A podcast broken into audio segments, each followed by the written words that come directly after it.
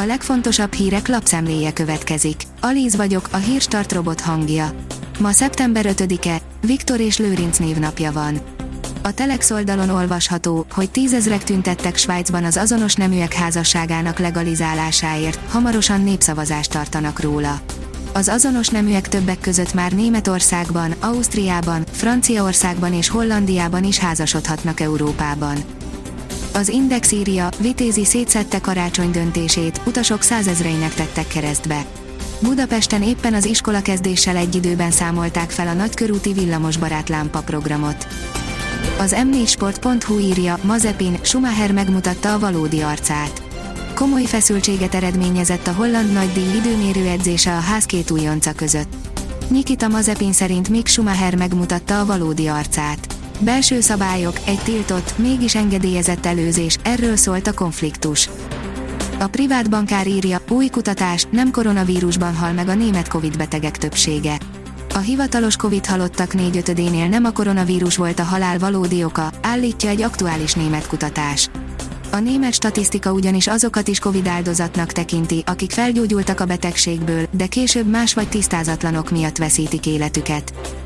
Az Autopro szerint 2002 versus 2020 60%-kal nőtt a kompakt autók ára.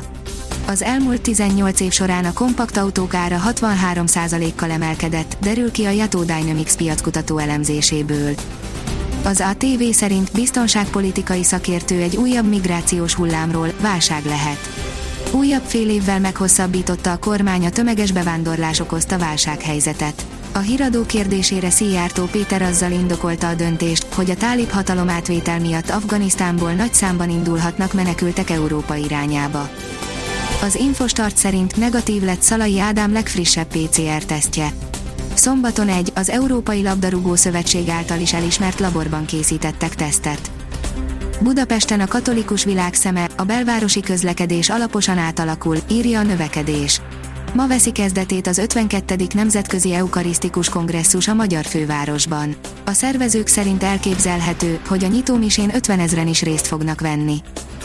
Napokon belül startol a Food Truck Show, írja a startlaputazás.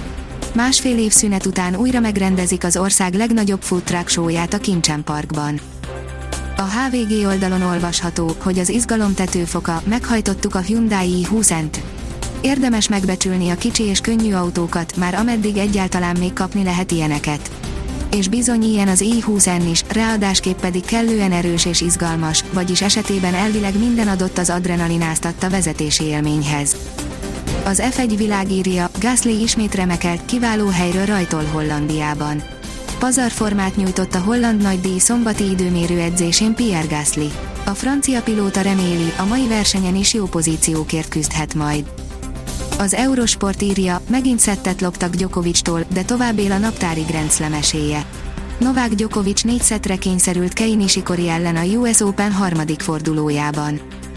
Az FC Barcelona átigazolási időszakának három fő bűne, írja a Liner. Minden túlzás nélkül kijelenthető, hogy a Barcelona történetének egyik legrosszabb átigazolási időszakán van túl a klub. A kiderül szerint hosszú ideig nem kell esőre készülnünk. Napfényes, szép időnek örülhetünk a következő egy hétben, nem lesz szükség az esernyőkre. Hajnalban pára, illetve kötfoltok képződnek. A Hírstart friss lapszemléjét hallotta. Ha még több hírt szeretne hallani, kérjük, látogassa meg a podcast.hírstart.hu oldalunkat, vagy keressen minket a Spotify csatornánkon. Az elhangzott hírek teljes terjedelemben elérhetőek weboldalunkon is. Ha weboldalunkon hallgat minket, az egyel korábbi adás lejátszása automatikusan elindul. Beállíthatja, hogy az összes korábbi adás, vagy csak az aktuális tematika hírei következzenek. Köszönjük, hogy minket hallgatott!